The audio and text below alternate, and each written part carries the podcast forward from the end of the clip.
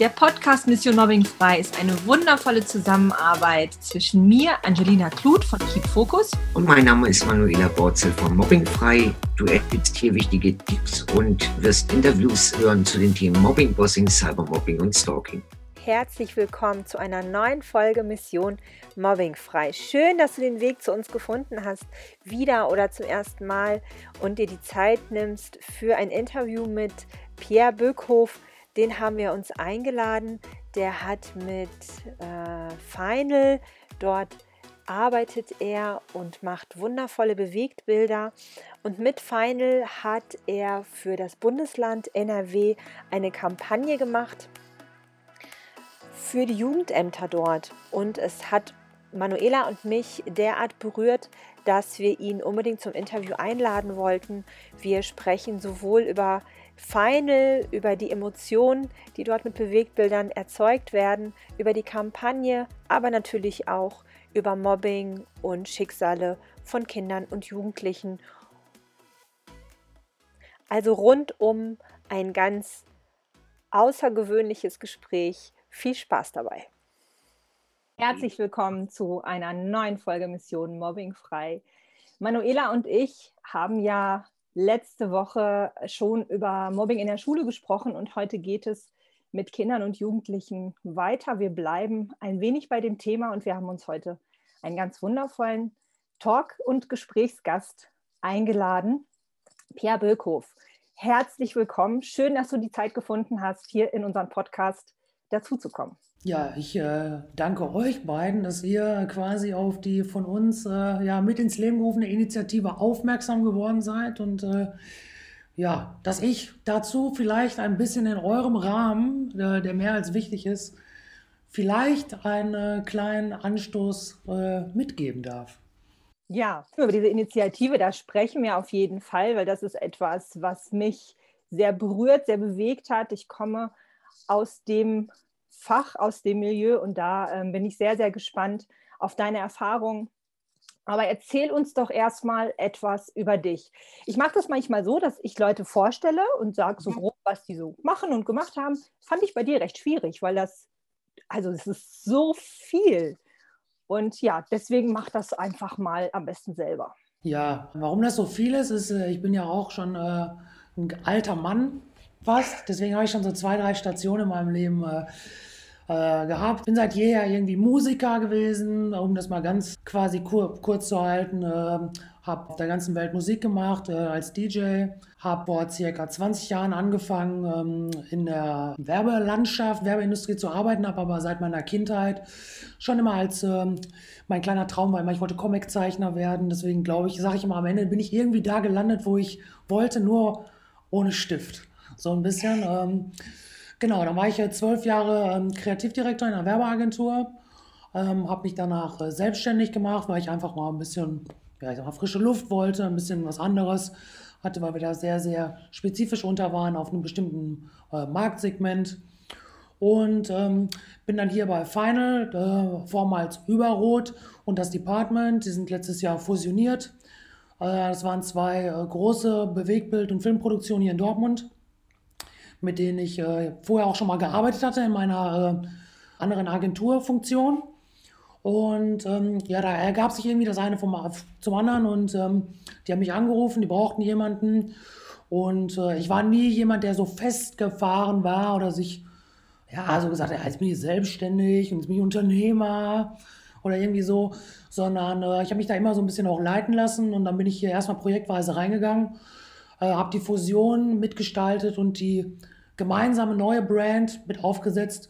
Und dann haben wir uns Ende des letzten Jahres zusammengesetzt und haben gesagt, ach, wisst ihr was, lass es doch mal richtig zusammen anpacken. Und äh, ja, ich kam und bin quasi hier geblieben und jetzt lasse ich mich weiterleiten, weil hier ist super, ein tolles Team, spannende Projekte, spannende Kunden und äh, ja, jetzt bin ich hier Marketingleiter und äh, probiere alles, was wir so an Bewegtbild produzieren, schon in der Konzeption quasi, ähm, das ist so das, was uns auch ein bisschen ausmacht. Wir sagen immer strategische Filmproduktion. Ja, das vorher schon auch in der Konzeption von Filmen, Serien. Wir produzieren halt wirklich so alles von kleinem Mittelstand, Imagefilm bis wirklich eine Serie fürs WDR, ARD. Und ähm, dass da aber Marketing dazu gehört, weil am Ende des Tages müssen alle Aufnahmen auch gesehen werden und nicht nur irgendwo landen. Wir haben dann einen tollen Film produziert und das ist so das, was äh, so meine Aufgabe ist, genau. Ja, Final, großartig. Ich war auf der Seite und wie du schon sagtest, ähm, also große Firmen, nicht nur großartige, sondern auch wirklich große Firmen, die ihr da begleiten durftet. Ich, großer Tim Bensko-Fan, ähm, habe da echt mit den Ohren geschlackert, weil ja auch st drin stand, dass der euch äh, angeschrieben hat. Aber wie auch immer ihr zusammengekommen seid, großartig. Fand ähm, das Video auch wirklich sehr emotional. Das ist mir generell bei euren Filmen aufgefallen, dass sie ähm, sehr emotional sind oder sehr an Emotionen rühren. Also ganz abgesehen von dem, von dem Jugendamt, Projekt äh, Jugendamt NRW, auch die anderen. Also ich habe da eins ähm, gesehen, was mir auch sehr nahe gegangen ist, dieser Pflegekräfte-Spot, ähm, Pflegestufe Rot. Also äh, wenn ihr da, liebe Zuhörerinnen und Zuhörer, Interesse habt, schaut gerne mal auf die Seite von Final. Das ist wirklich ähm, sehenswert. Also dieser Spot ist wirklich sehenswert, da diesen Applaus für die Pflegekraft da nochmal so auf der anderen Seite darzustellen. Großartig. Ja, das war auf jeden Fall ein Projekt, wenn man äh, quasi mal so ein bisschen einsteigt in die Thematik, um auch rüberleiten zu den Themen zu kommen, warum wir ja eigentlich hier sitzen, weil darum geht es ja um nicht, ich sag mal, nicht um die Selbstbeweihräucherung von uns oder von mir, aber natürlich äh, willst du natürlich wahrscheinlich einfach einen kleinen Einblick mal geben. Ja, ähm, genau. Ähm, aber der Pflegespot ist tatsächlich äh, ja, sag ich mal, so ein, so ein Best-Case-Exemplar, der ein bisschen dafür steht, tatsächlich, ähm, ja, wir setzen tatsächlich sehr, sehr viel uns immer dafür ein, egal ob es um eine Produktplatzierung oder um äh, wirklich wichtige Themen geht, dass es äh, wirklich Emotionen anspricht. Ne? Das kann mal traurig, mal, äh, das ist so ein bisschen, was wir uns auf die Fahne geschrieben haben und was anscheinend auch ganz gut funktioniert. Und tatsächlich, dass wir mal fernab von äh, großen und wundervollen Aufträgen immer mal wieder gucken und uns, äh, es uns auch freut, dass wir genau aus dem Grunde auch von ja, solchen Initiativen wie Pflegestufe Rot oder wie jetzt dem Landespräventionsrat äh, bewusst angefragt werden, weil die sagen, wir glauben, dass ihr da ähm, ja vielleicht ein kleines Fingerspitzengefühl habt, um einen gewissen Nerv zu treffen in den Geschichten, die ihr da mit Bewegtbild erzählen könnt. Und so war es dann tatsächlich bei Pflegestufe Rot auch. Das eine kam zum anderen, der Applaus war noch letztes Jahr in den Ohren und ähm, so kamen wir irgendwie auf die Idee dieses Spots und ähm, haben da sehr viel Vertrauen auch bekommen, ähm, dass wir das auch genau so, ja, ich sag mal, emotional und vielleicht auch hart machen durften. Der Spot, ich glaube, das hat ein bisschen auch was mit Zeitgeist natürlich zu tun. Ähm, der ging sehr, sehr schnell viral, hat sehr viel Aufmerksamkeit äh, aufgewühlt. Wir haben damit zum auch äh, ein, zwei Preise einheimsen dürfen tatsächlich, was für uns natürlich toll ist, weil das nochmal unterstützt so, okay, aber mal fernab, dass wir damit einen Preis gewinnen, zeigt das ja, dass es einen Nerv einfach getroffen hat. Ja. Ähm, ich habe mit vielen, vielen Pflegern gesprochen, auch in meinem privaten Kreis, die wirklich, ja, teilweise Tränen in den Augen hatten und sagten, ja, genau so sieht's aus. Ja, ich glaube, dass der uns auch nochmal, ja, vielleicht einen kleinen Schub nicht gegeben hat, aber das war unter anderem tatsächlich auch initial nochmal, dass sich äh, ja, der Landespräventionsrat Nordrhein-Westfalen an uns gewendet hat und gesagt hat, wir haben da was gesehen, wir haben da was vor und wir würden uns gerne mal mit euch unterhalten. Äh, was habt ihr denn da für eine Idee? Genau, und so kam es quasi zu dem Projekt Du bist nicht allein, über das wir wahrscheinlich heute ein bisschen sprechen. Genau, du hast es angesprochen, Emotionen. Also das ähm, hat, glaube ich, sehr, sehr viel Emotionen aus, ausgelöst. Also du bist nicht allein. Ähm, um das vielleicht kurz mal zu skizzieren, ist ein Werbespot, wo Mitarbeiterinnen und Mitarbeiter von Jugendämtern wahre Geschichten von Kindern und Jugendlichen vorlesen, als wären es die eigenen, ja, denen aber auch geholfen werden konnte in ihrer äh, furchtbaren Not. Und eben mit dem Slogan, du bist nicht allein, ich finde das überaus wichtig. Ich selber komme aus der stationären Jugendhilfe, habe zwar selber nie im Jugendamt, aber stets mit dem Jugendamt gearbeitet. Muss gestehen, bei dem, bei dem Clip war ich vielleicht nicht ganz so emotional, wie es andere waren, weil ich einfach schon viel gehört und erlebt habe in meinem Leben, weil ich mit diesen Jugendlichen und mit den Kindern eben arbeite. Aber nichtsdestotrotz finde ich das wunderbar, diese Geschichten auch einfach mal öffentlich zu machen, weil ich kenne das aus meinem Umfeld. Wenn ich erzähle, mit was für Schicksalen die Kinder in unsere Einrichtung kommen, also da ist ganz großes Erschrecken, da, ist, da sind ganz große Emotionen, da ist ganz groß die Frage, wie gehst du damit um, wie machst du das, wie, wie kannst du da alltäglich mit diesen diesen Schicksalen einfach arbeiten. Und deswegen finde ich das so toll. Also zum einen natürlich, um diesen Kindern zu zeigen, du bist nicht allein, dieser Spruch großartig gewählt, aber zum anderen auch, um die ganze Gesellschaft eben darauf aufmerksam zu machen und vielleicht auch mal genauer hinzugucken als Lehrerin, als Lehrer, vielleicht auch als Kassiererin, wenn ein Kind eben solche Probleme in der Öffentlichkeit irgendwie sichtbar machen lässt. Erzähl du doch noch mal ganz kurz. Also das war jetzt meine Sicht als Zuschauer. Erzähl du doch noch mal, wie es dazu gekommen ist und was auch so dahinter stand und ja, die ganze Entwicklungsgeschichte vielleicht. Ja, also wie gesagt, also es, äh, die Anfrage kam rein, haben uns dann relativ schnell äh, mit dem Projektleiter dort vor Ort und mit einer Staatsanwältin hier äh, aus Nordrhein-Westfalen zusammengesetzt haben einmal ganz kurz anskizziert, was wir uns darunter vorstellen, weil die eigentliche Anfrage war, pass auf, wir wollen dort eine kleine Kampagne mal starten, um dieses Thema mal ins Rollen zu bringen. Klein in Form von, ich meine, brauchen wir uns nichts vormachen, ähm, das ist irgendwie ein Bundesministerium. Die haben manchmal, die haben sehr, sehr viel Elan, glaube ich, innen drin sitzen. Ähm, aber da hängen natürlich immer viele, viele Kontrollorganismen, Freigabestufen und so dazwischen, dass man da nicht so richtig, ich sag mal, manchmal so viel Fahrt aufnehmen könnte, wie, glaube ich, die einzelnen Protagonisten, die da mit uns auch mal zusammenarbeiten, gerne mal würden. Es sollte eigentlich nur eine Mini-Landing-Page irgendwie gebaut werden. Es sollten die, die Mitarbeiter der jetzt angegliederten Jugendämter, die da schon sind, was im Übrigen auch erweitert werden soll, das sind ja jetzt nur einige, sollten dort eigentlich nur vorgestellt werden, in netter Art und Weise, so ein bisschen wie wir sind eure Ansprechpartner.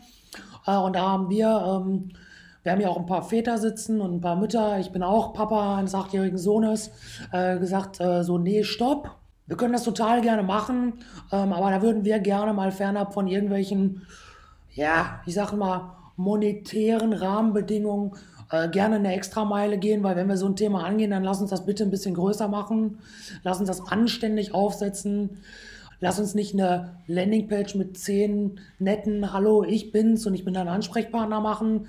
Lass uns das größer machen, lass uns für die, lass uns daraus quasi schon mal eine, eine richtige Website bauen, also sprich mit ja Ansprechpartner-Videos, aber mit überregionalen Angeboten, die auch in der Stadt stattfinden und so, also ein paar mehr Anker dort schon mal abbilden. Und was können wir im Bewegtbild machen? Ja, und dann kamen wir halt auf die Idee, pass auf, wir brauchen zwei Elemente eigentlich, weil Fakt ist, wir wollen ja die Jugendlichen eigentlich oder die Kinder ansprechen. Wo sind die? Die sind auf dem Smartphone, die sind irgendwie unterwegs. Wie können wir das schaffen?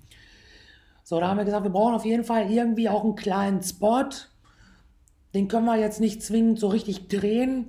Da können wir vielleicht einfach mit einem cleveren Wording, was ein bisschen aufwühlt und emotionalen Fotos arbeiten, um die Kampagne so ein bisschen in einen Rahmen zu gießen. Da haben wir gesagt, da müssen wir ein bisschen lauter sein, weil wir alle kennen das, wir gucken da drauf. Das geht ungefähr so. Und wie kriege ich das jetzt hin, dass die stoppen? So. Und da haben wir dann bewusst tatsächlich äh, ja, gewählt einzusteigen mit äh, Wörtern wie du Arschloch, du Schlampe, weil dann bleiben die stehen und bleiben einmal da, was ist das? Äh, so wollten wir quasi den ersten Touchpoint einfach nur schaffen, um wiederum dann auf die Website und auf den YouTube-Kanal zu linken. Und da gibt es ja dann aktuell noch zwei Bausteine. Das ist einmal quasi für die Stadt selbst. Da ist wirklich dieses, ich sag's mal, hallo, ich bin der XY, ich bin dein Ansprechpartner beim Jugendamt, alles klar, das ist auch wichtig. Das ist ja auch immer Abbinder der echten Geschichten. Aber wir haben halt echte Geschichten mit eingebunden und da haben wir gesagt, wir hätten da eine Idee und zwar überlegt euch mal für den Dreh eine Geschichte, die eine von vielen Geschichten, die ihr jeden Tag hört und tragt die mal vor. Also versetzt euch mal in die Lage des Kindes und sei du doch jetzt mal Silvia 12, Matthias 10. Erzählt die mal. Und dann haben wir auch wirklich hier im Studio gestanden und haben gesagt, nicht macht euch mal locker, sondern fühlt euch da jetzt mal wirklich mal rein. So, ne, wie, wie, wie könnt ihr das so fühlen? Und da geht es ja nicht um eine schauspielerische Leistung, weil ich glaube, die Geschichten an sich, die sprechen ja für sich. Was da, glaube ich, schon gut rüberkommt. Aber was im Nachgang jetzt noch passiert ist, ähm, ich äh, habe mit denen noch etwas längere Interviews geführt. Und da muss ich tatsächlich sagen, also da kommen noch mal, da kommen noch mal Geschichten, da muss ich als Papa wirklich sagen, da hat es mir wirklich den Atem, ich meine, du wirst es dann wissen. Ja, da wurde ich teilweise sehr ruhig, hatte auch wirklich äh, mal die eine oder andere Träne im Auge, musste echt schlucken, weil da kamen Themen zum Vorschein, da habe ich wirklich gedacht, ja, man weiß das aus dem Fernsehen oder aus der Zeitung, aber wenn dir jemand gegenüber sitzt, Auge in Auge und das erzählt und der das jeden Tag mitkriegt und selber da auch noch mal schlucken muss, das fühlt sich doch noch mal anders an, was Kindern und Jugendlichen da so widerfährt. Und ähm, nichtsdestotrotz bin ich immer da rausgegangen und habe gesagt, gut, dass wir von Anfang an gesagt haben, nein, lass uns das größer machen und lass uns da was Größeres bauen, weil ich glaube, Gehör für solche Dinge zu schaffen und auch den Jugendlichen vielleicht zu zeigen, du pass auf, ja, deine Geschichte, die fühlt sich für dich schlimm an, die ist wahrscheinlich auch schlimm, die ist hart, aber wir zeigen dir bewusst, dass da Leute sitzen, die wirklich jeden Tag solche Schicksale hören und dass du keine Angst haben musst, da irgendwie den Vorhang fallen zu lassen und offenbar dich da, weil da sitzen Leute, die treten wirklich jeden Tag und das war so, kommt am Ende, das war immer so eine abschließende Frage, warum trittst du jeden Tag an? Und da war dann aus der gedrückten Stimmung des Interviews wirklich, genauso wie du jetzt lächelst, wirklich dieses, ja, warum trete ich an so? Weil ich trete natürlich fürs Gute an und das kam so richtig authentisch auch raus und die stehen hier wirklich jeden Tag auf und wollen da was bewegen. Und das hat nichts damit zu tun, Kinder irgendwo rauszureißen, sondern die wollen da wirklich was, was schaffen. Und äh, ich finde das super. Und deswegen freue ich mich immer, wenn wir Teil auch von sowas sein dürfen. Ja. Genau. Großartig. Ja, also ich, ich fand auch jeden einzelnen Mitarbeiter, jede einzelne Mitarbeiterin für sich auch einfach so stark, sich da reinzufühlen und da reinzugehen, weil die eben jeden Tag damit zu tun haben. Ne? Und sich da wirklich reinzufühlen und zu sagen, so, ich bin jetzt Silvia 12, also auch die die Altersangaben ähm, fand ich schon sehr, sehr gut gemacht. War, das war natürlich an der einen oder anderen Stelle logischerweise fiktiv am Ende, ne? weil ähm, mhm. kein, natürlich keine echten Namen, keine echten Altersangaben, weil es natürlich irgendwie Datenschutz und auch Pietät Klar. und keine Ahnung. Äh, das wird natürlich, wie gesagt, in den Interviews wird das noch viel, viel, da kommt noch viel mehr zum Vorschein. Äh, und da wird, glaube ich, der eine oder andere draußen auch wirklich nochmal denken, alter Lachs, sage ich jetzt mal. Äh, das gibt's wirklich, ja, das gibt's alles wirklich. Und das hatte ich mit Manuela schon. Also äh, ich weiß nicht, inwiefern ich hier in die Tiefe gehen soll, um da mal ein kurzes Bewusstsein zu schaffen, was da so passiert. Aber ähm, da sind wirklich Dinge dabei von der Vater wird abgeholt aus einem, also die Kinder werden abgeholt aus einem Haushalt, wo der Vater gerade abgeführt wird, weil er gerade vor den Kindern die Mutter getötet hat. Ja, also solche, solche Dinge. Und das kennen wir aus dem Krimi.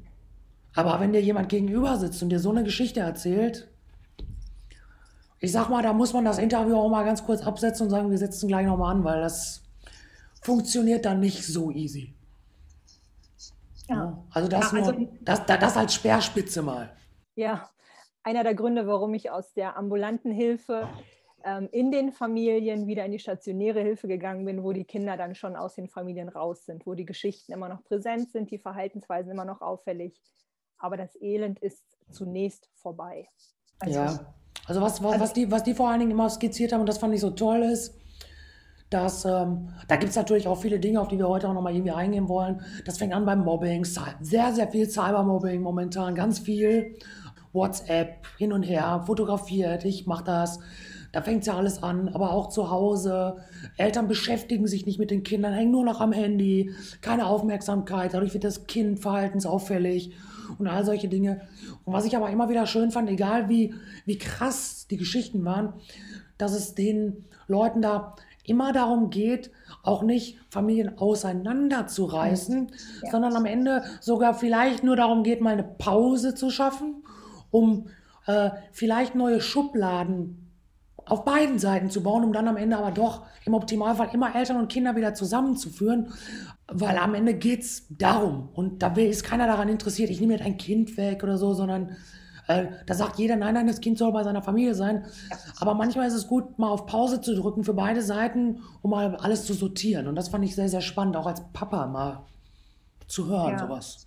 Ja, also ich, ich, ich finde auch, das Bild des Jugendamtes ähm, war nochmal ein anderes, weil es ist einfach die Kinderwegholbehörde. Das habe ich sehr oft gehört, als ich im ambulanten Dienst tätig war. Und das ist es einfach nicht. Wie du schon sagst, die helfen. Ähm, Gerade jetzt, wo wirklich Cybermobbing stark zugenommen hat, wachsen ja auch überall also jetzt auch bei uns, ich komme aus Niedersachsen, ähm, jetzt äh, wohne ich in Niedersachsen, sagen mal so, und da wachsen auch die Kampagnen aus dem Boden, Cybermobbing, Mobbing irgendwie aufzufangen. Und da sind wir natürlich ähm, mit dran oder versuchen mit reinzugehen. Manuela, äh, ich und unser Team äh, von Mobbing frei. Genau, und da, das ist ja unsere Schnittmenge quasi. Du hast dich äh, mit dem Jugendamt beschäftigt, was eben auch, äh, ihr werdet mit Sicherheit über Cybermobbing, über Mobbing in der Schule gesprochen haben. Ja, ja, sehr viel. Wie gesagt, ich hatte ja hier auch eine Staatsanwältin sitzen und ähm, das war schon sehr, sehr interessant. Gerade auch, wenn ich, äh, wie gesagt, ich beleuchte das, ich kann das ja inzwischen aus, das hatte ich mit Manuela auch schon im Vorgespräch, ich, ich kann das ja inzwischen auch aus zwei Seiten fühlen. Das ist nicht nur irgendwie der Dienstleister, der sich eine tolle Geschichte ausdenkt oder irgendwie so, sondern diese Themen, die sind natürlich bei mir, je älter mein Kind wird, wird sowas auch präsenter. Zum Glück ist das nicht da, soweit ich weiß. Alles gut. Äh, aber das ist natürlich was, wo ich Medienkonsum bei meinem Kind und so, ähm, wie gehen wir zu Hause damit um? Das sind auch so Themen, ähm, da probiere ich mein Kind auch jetzt schon so ein bisschen so zu sensibilisieren für solche Dinge, ohne das Kind beim Namen zu nennen, aber einfach, dass der so ein Gespür dafür bekommt, wie die Welt da draußen funktioniert und dass vielleicht auch der eine oder, also bei uns ist alles sehr, sehr offen. Ich hatte es Manuela schon gesagt. Der darf sich auf YouTube bewegen. Der darf auch mit seinem Kumpel äh, über mein Handy oder über das Handy von meiner Frau meine WhatsApp an seinen Kumpel schicken. Also auch dann quasi an die Mutter und so. Ich glaube, dass das aber auch wichtig ist, weil ich habe mal, ich habe mal für mich so ein bisschen, ja, ich sag mal, gelernt, Verbote und so bringen da nichts, Reglementierung, sondern eher wirklich äh, bewusstes Umgehen, darauf achten, was wird konsumiert, wie wird, wie wird damit umgegangen, damit man quasi schon ein bisschen vielleicht mit Weitblick auf solche Dinge vorbereiten kann. Und bei uns zum Beispiel ist das wirklich so, dass mein Sohn zum Beispiel, wenn der auf YouTube mal eine falsche Werbung sitzt, dann guckt er weg und sagt, Papa, da ist eine Werbung, die darf ich nicht sehen. Also ohne, dass ich ihm das sage. Das heißt, der ist da so feinfühlig, was ich schön finde. Und deswegen bin ich auch froh, dass wir ihm quasi eigentlich die, den Freiraum dann lassen. Aber was das natürlich skizziert ist, dass ein falscher Klick, ein falsches Foto, ein falscher Post viel auslösen können. Ne? Und das ist das, worauf du wahrscheinlich hinaus willst. Ich meine, wie gesagt, der ist noch relativ jung jetzt. Aber was man natürlich mitkriegt, auch in den Gesprächen, was da teilweise auf den Schulhöfen abgeht, das ist schon nicht ohne und wird, glaube ich, auch schnell bagatellisiert und schnell, ja, ist doch nur ein Foto und so, aber da kommt ja alles von Erpresserei über kleines Mobbing bis schweres Mobbing, aber wo fängt auch Mobbing an, ist da dann die Frage, ne? Also darüber ja. hatten wir uns ja auch schon so ein bisschen im Vorfeld unterhalten und ähm, das sagen wir ja auch immer überall, dass Verbote da eigentlich gar nichts bringen und gerade in den Schulen war das jahrelang äh, überhaupt kein Thema. Also es, es gab ja kein Mobbing offiziell. Egal, wen man da gefragt hat, bei uns gibt es das nicht, weil wir haben ja Handyverbot und damit gibt es auch kein Cybermobbing. Es sind viele Schulen, glaube ich, jetzt überrollt worden durch Corona und dieses Homeschooling, viele gar nicht darauf eingerichtet gewesen. Andere haben das wunderbar hingekriegt, auch in relativ äh, schneller Zeit.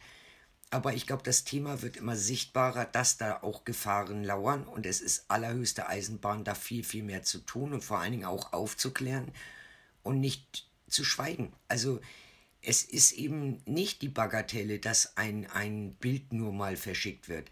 Das geht hin bis zur Aufforderung, Kinder sollen sich umbringen. Also Aufforderung, Suizid zu betreiben.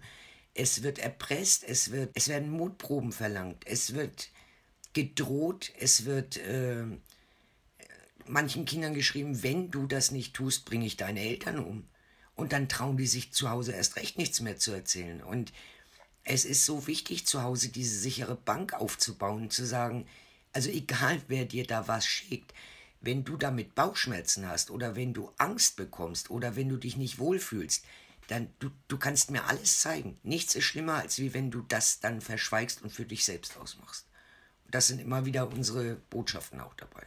Ja, das, das auf jeden Fall. Also ich glaube, die Base ist natürlich auf jeden Fall das Zuhause. Und das ist das, was ich sagen muss. Da kann ich jetzt, nachdem wir dieses Projekt hier mit angefangen haben, wirklich auch in die Bresche springen, auch für die, für die Jugendämter, dass die da wirklich eine Unterstützung bieten wollen. Ne? Und nicht halt gar nicht. Die müssen, die müssen auch dringend raus. Und wir haben ja in Deutschland in vielen, vielen Dingen, glaube ich, einfach ein Kommunikationsstau, ein Kommunikationsproblem.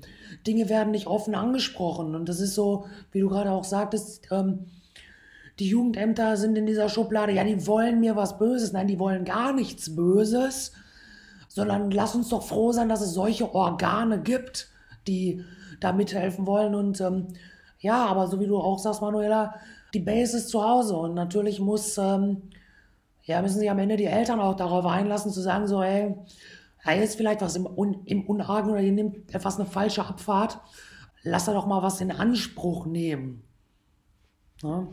Und dafür sind natürlich Initiativen, Jugendämter, aber auch solche Formate, glaube ich, wie ihr es macht, einfach wichtig, weil sie ich mache es jetzt mal an eurem Beispiel. Ne? Ihr seid auf LinkedIn stark, ihr macht bei Spotify. Das heißt, ihr nutzt natürlich die Macht der Medien, wo die Leute konsumententechnisch auch unterwegs sind. Und ich glaube, davon sollte es noch viel, viel mehr geben, weil solche Themen müssen Gehör finden. Und ähm, die sind vielleicht nicht äh, für den 20.15 Uhr Mainstream erstmal. Ich glaube aber, äh, klein anzufangen. Und je mehr es aber davon gibt, da ist auch, glaube ich, keiner irgendwie am Ende böse, wenn es jetzt noch Mobbing frei 2 geben würde oder 3, sondern ich glaube, da sind wir, und das haben die auch, als wir mit denen die Kampagne gestartet haben, relativ schnell verstanden, was wir jetzt aus der In äh, Initiative für NRW gebaut haben.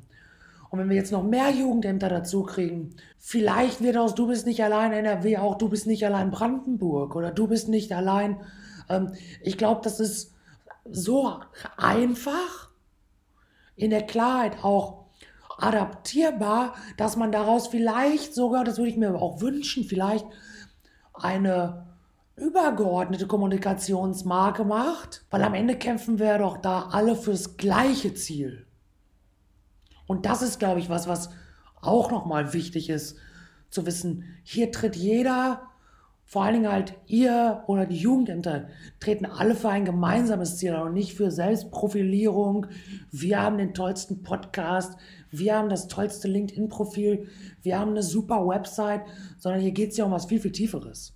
Da ja, gehören, da gehören ja noch ganz andere Gruppen mit dazu. Also wenn man sieht, wie viel Jugendpsychologen und Therapeuten da ja auch wieder mit ins Spiel kommen und es sind viele, die in dem Bereich einfach unterstützen und helfen wollen. Und wir sehen das auch immer eher das Miteinander und gemeinsam für diese Themen gehen und sich gemeinsam dafür einzusetzen, als wie gegen die anderen dann immer zu sein. Und das ist ja oftmals momentan dieses Schwarz-Weiß-Denken auf LinkedIn und Co.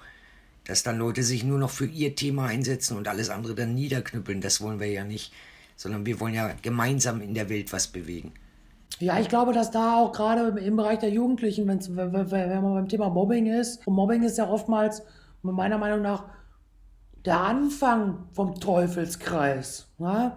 Deswegen meinte ich vorhin auch, wo fängt denn Mobbing an? Kann man, glaube ich, auch gar nicht so pauschalisieren, weil es gibt halt, ich sag mal, das eine Mädchen, dem kann ich vielleicht hinterher pfeifen, die sagt, und bei der anderen, die fühlt sich da schon irgendwie auf den Schlips getreten. Ne? Es ist wirklich ein ganz schmaler Grad, glaube ich, wo das anfängt. Und bei den Jugendlichen spielt ja natürlich diese obermediale Macht der sozialen Medien und der Always On und immer und auch hintenrum versteckt. Das gab's schon immer, aber ich glaube durch die technischen Möglichkeiten und dadurch, dass quasi wirklich jeder, ich sag's mal mit dem Handy, ja gefühlt Mobbing auch äh, griffbereit hat, ist das nur ein Klick entfernt, wenn man Pech hat, ne? Also Mobbing als solches ist ja mal klar definiert worden von Lehmann. Da geht es um Mobbing am Arbeitsplatz und da reden wir erst davon, wenn das über einen längeren Prozess geht, über sechs Monate hinaus. Genauso ist das, wenn man in der Schule guckt, das sind oftmals ja nicht kurze Prozesse. Also es kommen leider Gottes viele Jugendliche, haben einen Pausenhofkonflikt gehabt und sagen zu ihren Eltern, oh, ich bin wieder gedisst worden. Das ist es nicht. Aber es gibt Kinder, die sind die ganze Grundschule über durch äh, der Außenseiter und, und äh, werden gemobbt. Wo man deutlich nochmal unterscheiden muss, ist wirklich dieses Hate im Netz und Cybermobbing. Und da kann ich nicht sagen, das geht erst nach sechs Monaten los das wirkt sofort und das geht sofort viral, wenn das die richtigen Bilder beinhaltet etc. Gerade TikTok ist so eine Plattform gerade. Und ich denke, auch die Eltern müssen sich damit befassen. Was gibt es denn da gerade aktuell? Wo sind dann meine Kinder auch unterwegs? Und wie funktioniert das? Wie schnell ist da dann so ein Bild um die Welt geschickt? Wenn, wenn wir mit Jugendlichen reden oder auch, auch mit betroffenen Eltern, äh, sagen wir mal, wenn, wenn du als, als Kind äh, dir jetzt überlegst, da was zu posten, würdest du das so auch in der Familie zeigen? Würdest du das deinen Nachbarn zeigen? ja, dann, dann kannst du das da auch reinstellen. Wenn du Was, sagst, der perfekte Filter. Ja, genau. wenn, wenn, du sagst, oh Gott, nee, nie, das, wenn die sehen würden, ja, dann überleg dir, wer das sieht, wenn du es da jetzt postest. Ja, das auf jeden Fall. Also das ist, auch da scheiden sich ja die Geister, was zum Beispiel das Posten von Kinderfotos angeht. So, ich bin immer ein Mensch, äh, egal in welchem Bereich. Ähm, ich lasse da immer beide Seiten zu, weil am Ende des Tages muss das jeder für sich selber fühlen, jeder für sich selber entscheiden. Wichtig ist, dass jeder, der, keine Ahnung, sag ich jetzt mal, das Gesicht seines Kindes postet, sich hoffentlich zumindest bewusst ist, was damit passieren kann. Und wenn er dann bewusst entscheidet, das zu tun, dann finde ich das in Ordnung, weil er es für sich entschieden hat. Ich würde ihn dann jetzt nicht belehren. Ich sehe es anders. Aber ähm, hoffe dann immer nur, dass der, derjenige sich bewusst ist, was auch mit einem, ich sag mal nur süßen, netten Foto mit dem Kind heute passieren kann. Und ich sag mal, das ist ja, deswegen freue ich mich auch tatsächlich, dass wir hier gerade jetzt zusammenkommen, weil das nimmt ja jetzt gerade medial durch Metzelda, durch dieses Ding mit äh, hier bei, ähm, mit dem Icke Hüftgold und so in der Familie auf Sat 1. Also das nimmt ja jetzt gerade medial auch nochmal Fahrt auf. Ich hoffe nur, dass das äh, nicht wieder im Sand veräppt, sondern so traurig es ist, würde ich mir fast wünschen, wenn jetzt noch mehr Fälle ans Licht kommen, damit es lauter wird. Ich meine, was ist, was ist heute, wenn wir sprechen heute, ähm, passiert? Ich mache heute Morgen das Radio an und ähm, da wurde ja heute äh, quasi entschieden oder gestern, dass äh, Kinderrechte nicht im Grundgesetz verankert werden sollen. Da stelle ich mal ein ganz großes Warum denn nicht? Hat das was damit zu tun, dass irgendwie, keine Ahnung, der eine sagt, ja, dann hat die Politik noch mehr Rechte am Kind und nehmen den Eltern da was weg und ähm, das ist aber die falsche Frage, meiner Meinung nach. So, ähm, weil ich glaube, am Ende die Leute, die sowas auf den Weg bringen wollen, die haben da die gleiche Idee, die ihr vielleicht habt und die die Jugendämter ja. haben, weil da geht es halt um diese Themen, die hier gerade medial passieren und ähm, um Reglement, äh, Reglementarien. Alle schreien immer, ah, das muss alles viel stärker bestraft werden und so, keine Ahnung. Ja, korrekt. Und genau deswegen muss das halt auch vielleicht im ersten Schritt in einer Bürokratie, äh, vielleicht auch viel, viel zu langsam und viel zu überfällig, muss das mal in Gesetze gegossen werden. Und dann finde ich es umso mehr schade, dass dann gesagt wird, ja, nee. Also ich, ich konnte es mir heute Morgen auch nicht verkneifen. Ich bin momentan in den Medien nicht so viel unterwegs, weil ich da gerade nicht so die Zeit habe, aber ich habe heute Morgen tatsächlich auf LinkedIn einen Post dazu verfasst, weil ich es nicht glauben konnte. Ich habe mich so darauf gefreut, es war ja im Januar schon die Rede davon ähm, und so lange hat es jetzt gedauert und heute, die Politik konnte sich nicht einigen, Entschuldigung, es geht um Kinderrechte. Wie, ja, ich wie, wie kann ich mich so einigen? Ja, die, die Erklärung ist ja jetzt, die einen haben gesagt, okay, das geht mir zu weit, dann nimmt die Politik den Mensch, äh, den Eltern die Erziehungsrechte.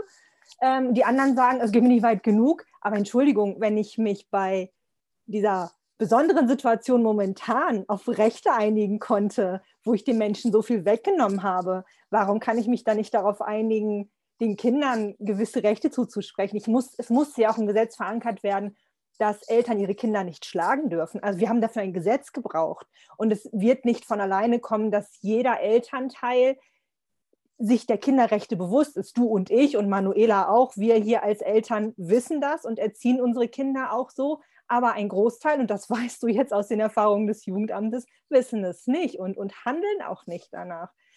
Also das war etwas, was mich heute Morgen sehr, sehr aufgeregt hat und ähm, das musste ich tatsächlich auch kundtun, weil ich dafür null Verständnis habe. Also über diese Politik, die ja, so also die Frage, die Frage, die sich hier natürlich stellt, ist, ähm, das, was du gerade sagst, wir brauchten dafür ein Gesetz. Fakt ist ja, dass zwingend Gesetze jetzt auch nicht die Lösung bieten. Ne? Also die, ja, nur weil es da ein Gesetz gibt, wird jetzt, wird jetzt nicht jeder Vater oder Mutter, der aktuell vielleicht sein Kind schlägt, aufhören, okay, jetzt gibt es ein Gesetz, jetzt höre ich damit auf.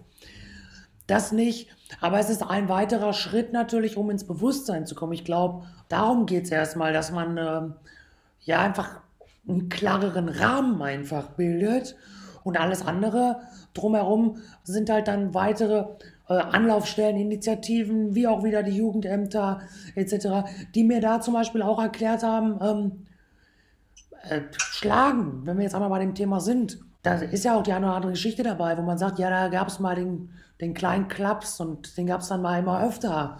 Die Frage ist, wo fängt denn auch Gewalt an? Ne? Und auch das mhm. ist wieder, glaube ich, subjektiv und das kann einfach, äh, ich habe da auch mit ein paar Psychologen mal gesprochen, als wir das so konzipiert haben und so. Wir verstehen ja auch gar nicht den, das, das Kind selber. Das nimmt ja auch teilweise Wörter oder Floskeln, wenn wir sagen, du brauchst keine Angst haben und so. Die antizipieren ja noch ganz anders als wir jetzt. Die, ähm, und da bleiben ja Sätze ganz anders hängen, die dann irgendwann später, wenn man immer sagt, ja, das ist auf deine Kindheit zurückzuführen, ja, das ist meistens tatsächlich so, weil da irgendwas sich verankert hat, wo der Papa es vielleicht auch mal gar nicht böse meinte, wirklich nicht böse meinte, und trotzdem eine Verhaltensstörung, eine Angststörung auf einmal auftaucht, weil da was falsch verstanden wurde, weil da was falsch vorgelebt wurde oder so. Also das ist wirklich ein ganz schwieriges Thema auch. Ne? Also Angelina ja. und ich haben es neulich davon ja auch erst wieder gehabt und haben da auch ein paar Beispiele gehabt, die Angelina dann erzählt hat. Wenn man dann guckt, manch, manchmal kommen Leute und haben eigentlich Beweise. Ähm, und ein Richter kann trotzdem nicht entscheiden. Und das ist auch im Thema Mobbing. Es gibt, es gibt noch kein einziges Urteil gegen einen Mobber in Deutschland. Andere Länder haben da Gesetze und es sind viele Petitionen, die da gerade laufen, um psychische Gewalt wenigstens anzuerkennen. Weil wenn ich psychische Gewalt als Straftat endlich mal anerkenne, kann ich darunter natürlich ganz anders handeln, auch als Richter. Aber da sind wir halt noch nicht. Und Mobbing ist psychische Gewalt, wenn das über lang, längere Zeit äh, betrieben wird. Und leider Gottes ist es in der Öffentlichkeit wirklich immer noch Bagatelle. Es kommt ja oft in die Medien nur, wenn es mal einen Promi betrifft. Und dann ist es zwei Tage in der Zeitung. Dann wird derjenige aber auch noch als selbstschuld hingestellt, siehe Kübelbock. Und äh, dann ist das wieder weg. Und dann wird gesagt, ja, man darf darüber ja auch nicht so viel schreiben, das erzeugt Nachahmung. Es ist mittlerweile bewiesen, es gibt keinen einzigen Fall mehr dadurch. Ja, und es wird, es wird echt an der Zeit, dass das mehr in die Öffentlichkeit kommt und nicht so totgeschwiegen wird. Dass mal eine, eine vernünftige Berichterstattung darüber erfolgt und nicht dieses Sensationsgier, Zuschauerfangende, äh, wir zeigen euch jetzt noch zwei Todesfälle, damit alle weinen sondern was ist das wirklich und was löst das aus, damit auch die Täter vielleicht mal ein Bewusstsein kriegen. Was kann das für Folgen haben äh, und was kann man tun als Außenstehender, statt immer nur zuzugucken. Ja, also unser Ziel ist es eben auch zu informieren ne? und eben zu sagen, wie du sagtest, wo fängt Mobbing an und wo hört es auf. Natürlich gibt es diese, diese Definition, die für die Schule zwar nicht zutreffen, aber woran man sich orientieren kann. Gleichzeitig ist es aber, ich bin auch noch Resilienztrainerin und gehe in Kinder- und Grundschulen und versuche einfach Kinder darauf vorzubereiten, wenn sie in eine Mobbing-Situation kommen, eben das, also so zu reagieren, dass es für sie selbst nicht negativ oder eben Mobbing wird. Und da ist es eben auch wichtig, Resilienz ist ein ganz wichtiger Aspekt, wie ein Kind eine Mobbing-Situation empfindet. Natürlich gilt das auch für jeden Erwachsenen, wobei das da, wie gesagt, also ich finde, die, ähm, die Definitionen sind da schon sehr, sehr, sehr tragfähig.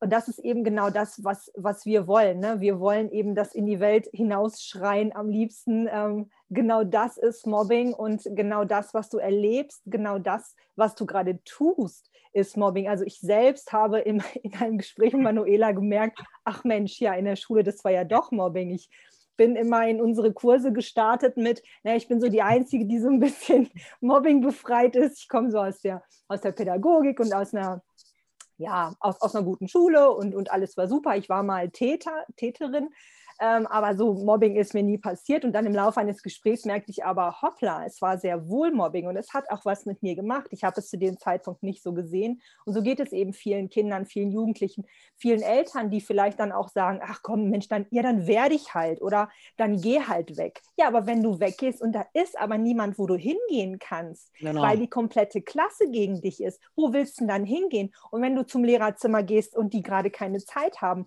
oder die das nicht als Mobbing einstufen, können, weil sie nicht das Wissen haben. Das ist eben das, wofür Mobbing frei auch einfach steht, hm. Leute auszubilden, die damit was anfangen können, die in solchen Situationen rechtzeitig eingreifen können. Das alles versuchen wir und äh, momentan sind wir noch sehr klein, aber äh, wir tun alles in unserer Macht Stehende, um irgendwie alle möglichen Leute und natürlich jetzt auch dich mit ins Boot zu holen, ähm, um das wirklich weiter zu verbreiten.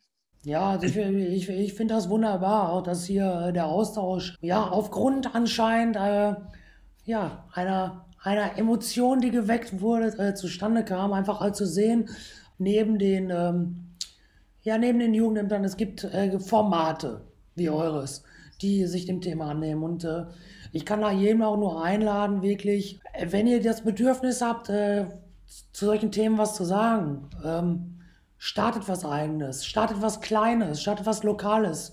Weil viel kleine Dinge machen am Ende auch ein großes. Das ist das, was ich meinte. Wenn ich mir was wünschen dürfte, ist das wirklich, dass wir zum Beispiel bewegtbildtechnisch die Geschichten da jetzt zum Beispiel, weil du bist nicht alleine, auch wirklich weitererzählen dürfen. Nicht in Form von noch mehr Jugendämter aus NRW, sondern lass das groß werden. Lass uns verschiedene Initiativen noch mit ins Boot holen. Das ist, äh, ja, das ist fast schon wie so ein Herzensprojekt dann. Ne? Und ähm, je schwerer das Thema ist, äh, tatsächlich äh, würde ich heute schon fast äh, nicht, ich hoffe nicht hochnäsig, aber sagen, kommt zu uns, wir haben Bock, schwierige Dinge mit euch anzufassen, die Gehör finden müssen und äh, ja. das funktioniert tatsächlich und da deswegen fühle ich mich hier auch äh, sehr, sehr wohl, sehr, sehr gut über äh, über das Medium Film, weil das alle abschließend wieder auf ihrem Smartphone haben, sehen und konsumieren. Ganz genau, ganz genau ja. sieht es aus. Ja, ich fand das Interview mit dir und deine Einblicke, also sowohl in die, in die Filmbranche als auch in die Zusammenarbeit mit dem, mit dem Jugendamt, einfach nur großartig. Ich danke dir sehr für deine Zeit. Manuela, ich möchte dir nicht das Wort abschneiden. Hast du noch etwas? Nein, ich schließe mich da an. Vielen, vielen Dank für die Zeit. Wir verlinken alles von dir unter dem Podcast und, und teilen das natürlich auch überall. Und ich glaube, es war nicht das letzte Gespräch. Ich muss da irgendwann nochmal nachhaken. Ab, absolut, immer gerne. Und äh, abschließend, wie gesagt, seid, seid äh, weiter am Ball. Vielen, vielen Dank für euer Engagement, wirklich, äh, für das, was ihr hier vorantreibt. Und äh, lasst es gerne groß werden. Seid ja. laut. Vielen Dank für euer, für euer Engagement, wirklich. Ja, vielleicht, ja. also Manuel und ich haben vorhin, bevor du dazugekommen bist, schon mal äh, gesprochen, dass wir ja vielleicht auch, vielleicht nicht heute oder morgen, aber vielleicht dann übermorgen ähm, ins Gespräch kommen und so ein, so ein bewegt, äh, äh, bewegt Bilder äh, von Mobbing frei vielleicht ja auch viral gehen kann. Vielleicht, wer weiß. Ihr, ihr, wisst auf jeden Fall, wo ihr mich findet. Ganz genau, ganz genau. In Dortmund, das wollte ich noch sagen. In Dortmund, genau, eine genau. großartige Stadt. Genau. Ähm, Genau, ich äh, bin da groß geworden. Ja, genau. Ich bin da groß geworden und das war das Erste, was mir aufgefallen ist. Mensch, Dortmund, Castro braucht zu essen. Wie großartig. Der Ruhrpott lebt. Juhu. okay. Ja, wunderbar. Dann lasse ich jetzt mal hier in meinem Hintergrund die Leute wieder wirken. Ja, genau. Und wir äh, hören, schreiben, und bleiben in Kontakt. Wir bleiben in Kontakt, auf jeden Fall. Ja. Und liebe Zuhörerinnen, liebe Zuhörer, wie Manuela schon sagte, ihr findet alle Infos unten in den Show Notes und ähm, ja, dann wisst ihr auch, wie ihr den Pierre erreichen könnt ähm, und schaut gerne, was er so bereits gemacht hat. Und ich hoffe, wir sehen, hören uns nächste Woche wieder. Bis dahin, macht's gut. Danke, ciao. Das war's mal wieder mit einer Folge Mission mobbingfrei. Ich hoffe, ihr hattet so viel Vergnügen wie Manuela und ich bei dem tollen Interview mit Pierre. Manuela ist recht wenig zu Wort gekommen. Wir haben einfach Pierre sehr viel reden lassen, weil es sehr interessant war, was er zu erzählen hatte. Er kommt ja nun auch aus einer ganz anderen Welt als Manuela und ich und hat uns da, wie ich finde, sehr schön mitgenommen. Ich hoffe euch natürlich auch. Ihr findet alles, wie gesagt, in den Show Notes. Schaut gerne bei der Kampagne vorbei. Wenn ihr in irgendeiner Art und Weise mit dem Jugendamt zu tun habt, meldet euch bei uns oder meldet euch direkt bei Pierre und lasst uns auf jeden Fall was starten. Wenn du selbst von Mobbing betroffen bist oder aber jemanden kennst, der es ist, dann wende dich auch gerne bei uns. Du findest uns auf unseren Webseiten, aber auch bei LinkedIn unter unseren Namen Manuela Borzel oder Angelina Kluth. Wenn dir gefallen hat, was du gehört hast, dann verbreite es gerne, teile es mit deinen Liebsten und hilf uns dabei, unsere Mission ganz, ganz weit in die Welt zu tragen. Bis nächste Woche. Liebe Grüße.